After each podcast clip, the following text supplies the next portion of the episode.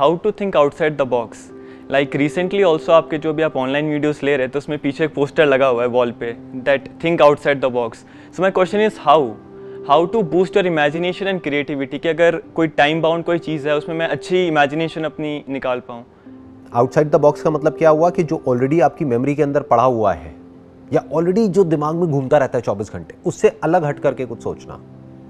Box का मतलब क्या है, जो भी इंफॉर्मेशन जो भी नॉलेज आपकी ब्रेन में फीडेड है, जिस भी तरह के पैटर्न्स ऑलरेडी बने हुए हैं, यानी जिस भी तरह से आप पिछले बहुत सालों से सोचते आए हैं वो क्या है, वो बॉक्स हो गया। अब उसके बाहर कैसे सोचा जाए, बिकॉज माइंड की अपनी एक लिमिटेशन है। Mind can not think beyond knowledge and information. और क्रिएटिविटी ऐसा नहीं है कि कुछ अलग से हो जाता है, कोई ऐसी चीज़ माइंड में आ जाती है जो आज से पहले कभी नहीं आई है। क्रिएटिविटी का मतलब क्या है, the permutation and combination of that information और that knowledge which is already there in your brain in such a way जो आज से पहले आपने कभी नहीं बनाया है। पहले आप अच्छे से समझिएगा इसका मतलब क्या है। रॉ मटेरियल वही है, इनफैक्ट जो नॉलेज है आपकी ब्रेन में और मेरी ब्रेन में वो सेम है। हो सकता है आपकी ब्रेन में मेरे से ज़्यादा ही होगी क्योंकि मैं इतना ज़्यादा न्यूज़ नहीं पढ़ता, ना मैं बहुत ज़्यादा बुक्स पढ़ता हूँ, तो हो सकता है आपकी ब्रेन में नॉलेज मेरी ब्रेन से बहुत ज़्यादा है।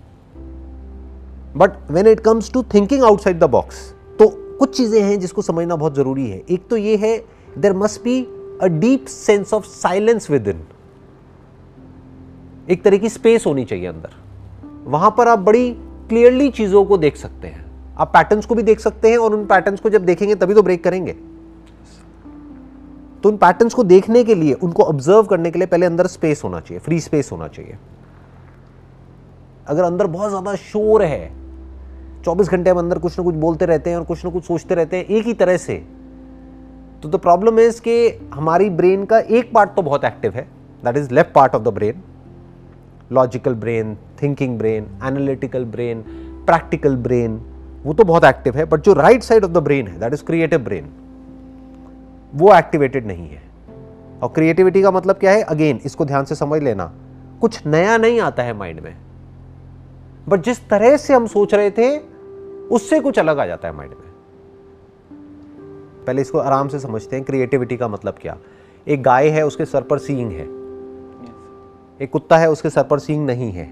ये इन्फॉर्मेशन कहाँ से आ रही है, two plus two is equal to four, ये इन्फॉर्मेशन कहाँ से आ रही है, left part of the brain. एक है right side of the brain, उसमें आप क्या सोच सकते हो, एक ऐसा जानवर है जो एक बर्ड के जैसा है, जिसके सर पर गाय के जैसे सींग है और उसकी आवाज़ में भी कुत्ते के जैसी है।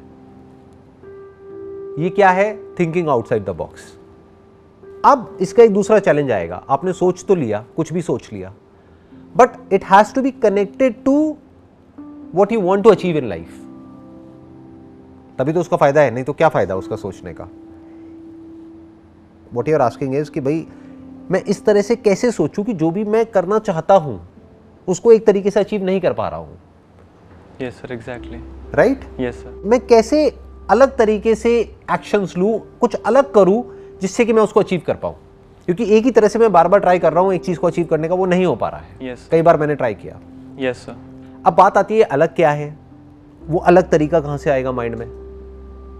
पहले तो अंदर एक फ्री स्पेस होना चाहिए, यानी माइंड में अगर पहले से ही एक तरीका बहुत ज़्यादा हार्डन्ड हुआ पड़ा है और वो दिमाग में घूमता रहता है चौबीस घंटे, कुछ पैटर्न्स बने हुए हैं, तो उन पैटर्न्स को ब्रेक कैसे करोगे।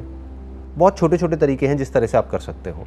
फॉर एग्जाम्पल, एक ही रास्ते से अपने घर से अपने कॉलेज तक जाते हो, इन पैटर्न्स को तोड़ दो, रोज़ अपना डिसाइड करो कि एक अलग रास्ते से जाना है। तो अब क्या हो रहा है, you are breaking the patterns consciously, not just theoretically but actually. हर पैटर्न को क्वेश्चन कर दो, जो भी आपके बिलीव्स हैं उसको क्वेश्चन कर दो, जिस तरह से भी हर कोई सोचता है उसको क्वेश्चन कर दो, जो आपका आइडियल है उसको भी क्वेश्चन कर दो। अब आप क्या कर रहे हो, पैटर्न्स को तोड़ रहे हो।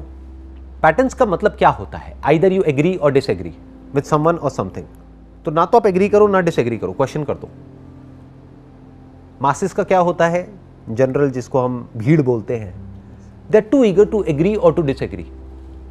मैंने कुछ भी बोला फटाफट से या तो एग्री कर गए, सर बहुत अच्छा बहुत अच्छा बहुत अच्छा, बिल्कुल सही है बिल्कुल सही है बिल्कुल सही है, या फिर अरे नहीं नहीं नहीं, नहीं बिल्कुल गलत है, ये क्या बोल दिया आपने। दोनों ही बेवकूफ़ हैं, दोनों ही एक पैटर्न में घूम रहे हैं। दे नीड टू क्वेश्चन कि जो मैंने कहा वो सही नहीं है। सही और गलत कुछ नहीं होता है। एक स्टैंड पॉइंट से मैं कुछ बोल रहा हूं और वो स्टैंड पॉइंट हो सकता है सामने वाले को समझ भी नहीं आ रहा है, वो अपने स्टैंड पॉइंट से उसको देख रहा है जो एक्चुअल में गलत है, क्योंकि एक स्टैंड पॉइंट से अगर वो सही है तो दूसरे स्टैंड पॉइंट से गलत होगा ही ना। जैसे एक लाइट है ऊपर, यहाँ पे लाइट यहाँ पर सोफे पे पड़ रही है, तो यहाँ पर लाइट है बट इसी के पीछे क्या है, शेडो है। तो मैं कह रहा हूँ देखो लाइट है, बट मैं जहाँ पर देखने को कह रहा हूँ आप वहाँ नहीं देख रहे हो, आप कहीं और देख रहे हो और आप कह रहे हो हाँ बात तो सही है। अरे भाई वहाँ लाइट का है, वहाँ तो डार्कनेस है। You are getting where I am coming from? Yes sir. तो have a questioning mind, that is an intelligent mind. देखो क्या कोई अलग नजरिया भी हो सकता है किसी सिचुएशन को देखने का, सोचने का, समझने का। आप एक प्रैक्टिकल एक एग्जाम्पल दो अपनी लाइफ के किस एस्पेक्ट में आप आउट ऑफ द बॉक्स सोचना चाहते हो, और अभी हम देखते हैं कैसे सोचते हैं। सर बेसिकली सपोज करो हमें अभी एक पिक्चर दिखाई जाती है जिसमें कि एक बच्चा अपनी टेबल पे बैठा हुआ है और बुक खोली हुई है और हल्का सा मतलब थोड़ा सैड बिहेवियर में है, मतलब थोड़ा सैड उसका नेचर लग रहा है। सो so, अगर हमें इसके ऊपर कोई पिक्चर बनानी है, कोई एक स्टोरी बनानी है बेसिकली, सो so, हम कैसे सोच सकते हैं इसके ऊपर? अगर सपोज करो आज के टाइम पे दस बच्चे सेम पिक्चर को देख रहे हैं, so how can I approach this picture in a different way? अब ऐसा आप क्यों करना चाहते हो, मेरे को स्पेसिफिकली बताओ। क्या कोई एंट्रेंस है जिसको आप क्रैक करना चाहते हो या कुछ अचीव करना चाहते हो? नहीं, नॉट बेसिकली। एंड गोल क्या है आपका? एंड गोल इज बेसिकली जो मेरा अभी इंटरव्यू आ रहा है, सो so, उसमें जो साइकोलॉजी टेस्ट है उसमें यही हो रहा है, हर चीज़ में यही हो रहा है कि अगर मतलब माइंड के ऊपर अगर टाइम का प्रेशर है ना तो एक गुड क्रिएटिविटी नहीं निकल के आ पाती है। किस चीज़ का इंटरव्यू आ रहा है आपका? डिफेंस एग्जाम्स का ही है sir. Basically it is known as S S B, services selection board.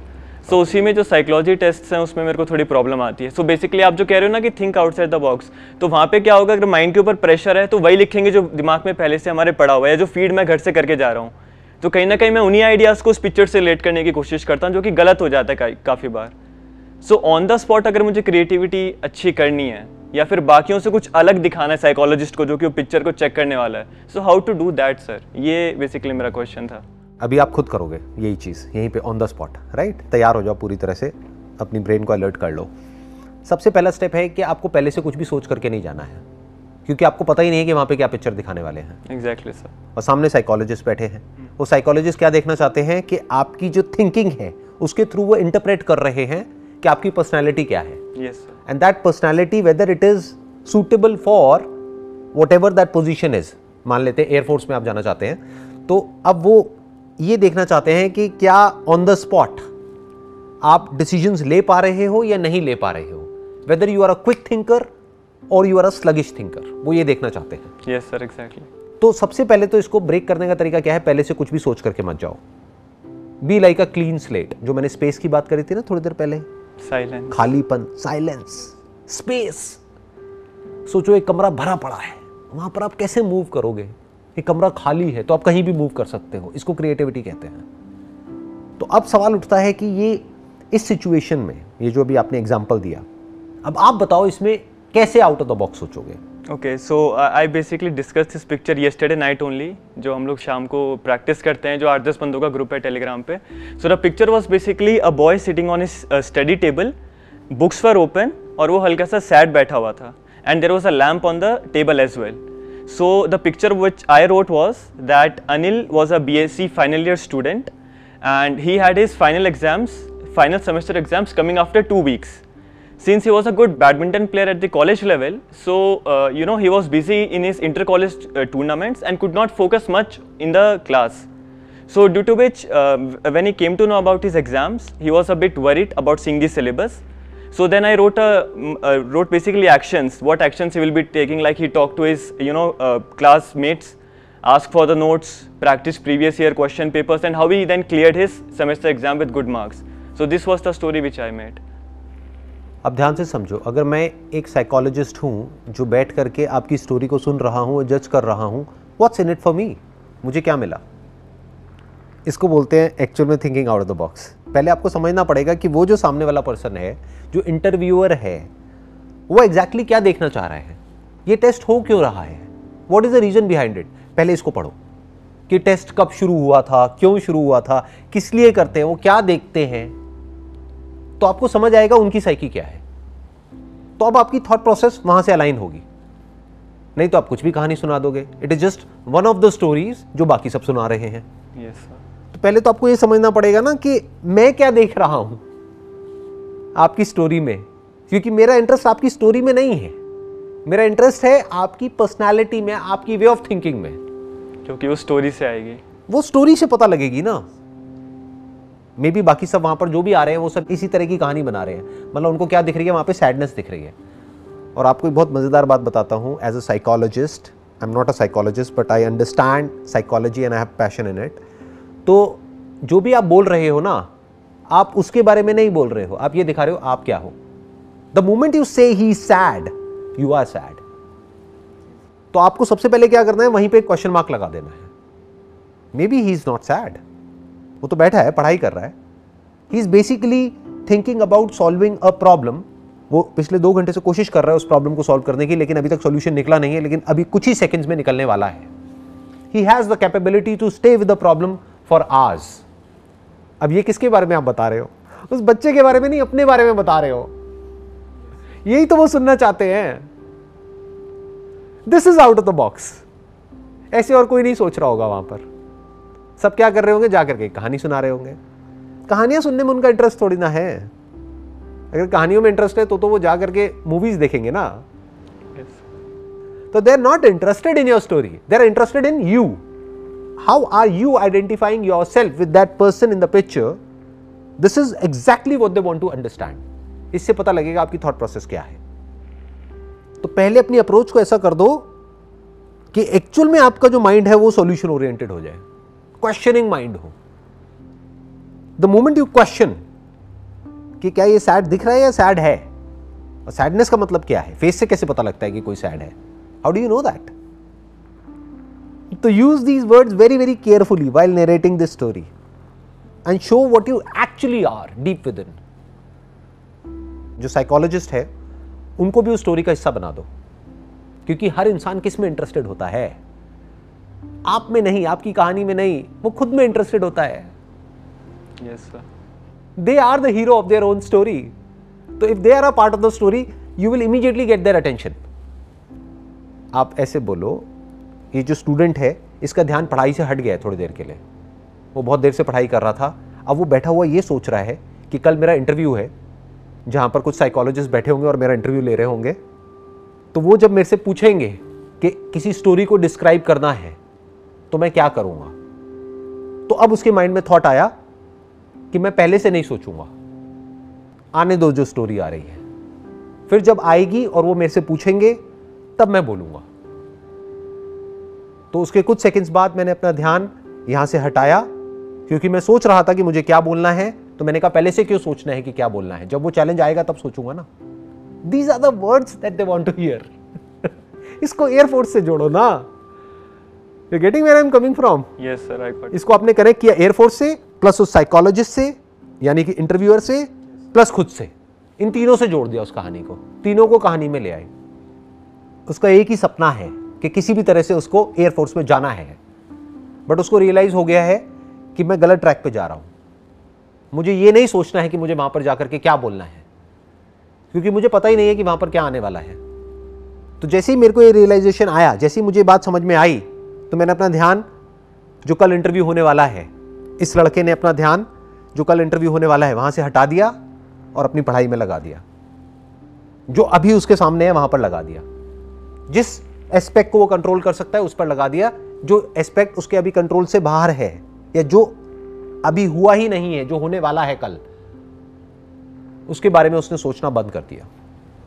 इस तरीके से किसी ने भी नहीं सोचा कर, मतलब ही नहीं। पूरे आठ के आठ बच्चे जो भी ग्रुप में थे सबने ये सेम ही थीम बनाया that he was preparing for his exams। और कुछ लोगों ने तो पीछे एक फोटो टंगी थी उसमें उसके फादर की डेथ भी दिखा दी, that his father was dead in the army and all that। पर इस तरीके से किसी ने भी नहीं सोचा कि ये एक डिफरेंट एंगल इसमें हम डाल सकते हैं। जो साइकोलॉजिस्ट है वो क्या जज करेंगे इस कहानी से कि you are a solution oriented person, you are a creative thinker, you are a problem solver, you are not a problem creator. Because the moment you start narrating a sad story, that person will get sad, जो interviewer है। तो sad story क्यों सुनानी है, actual story सुनाओ अपनी खुद की। This is creative thinking, this is out of the box thinking, out of the box not just for the heck of it, but for achieving a target or a goal which is absolutely clear in your mind. Wish you all the best. Thank you so much. And may God bless you.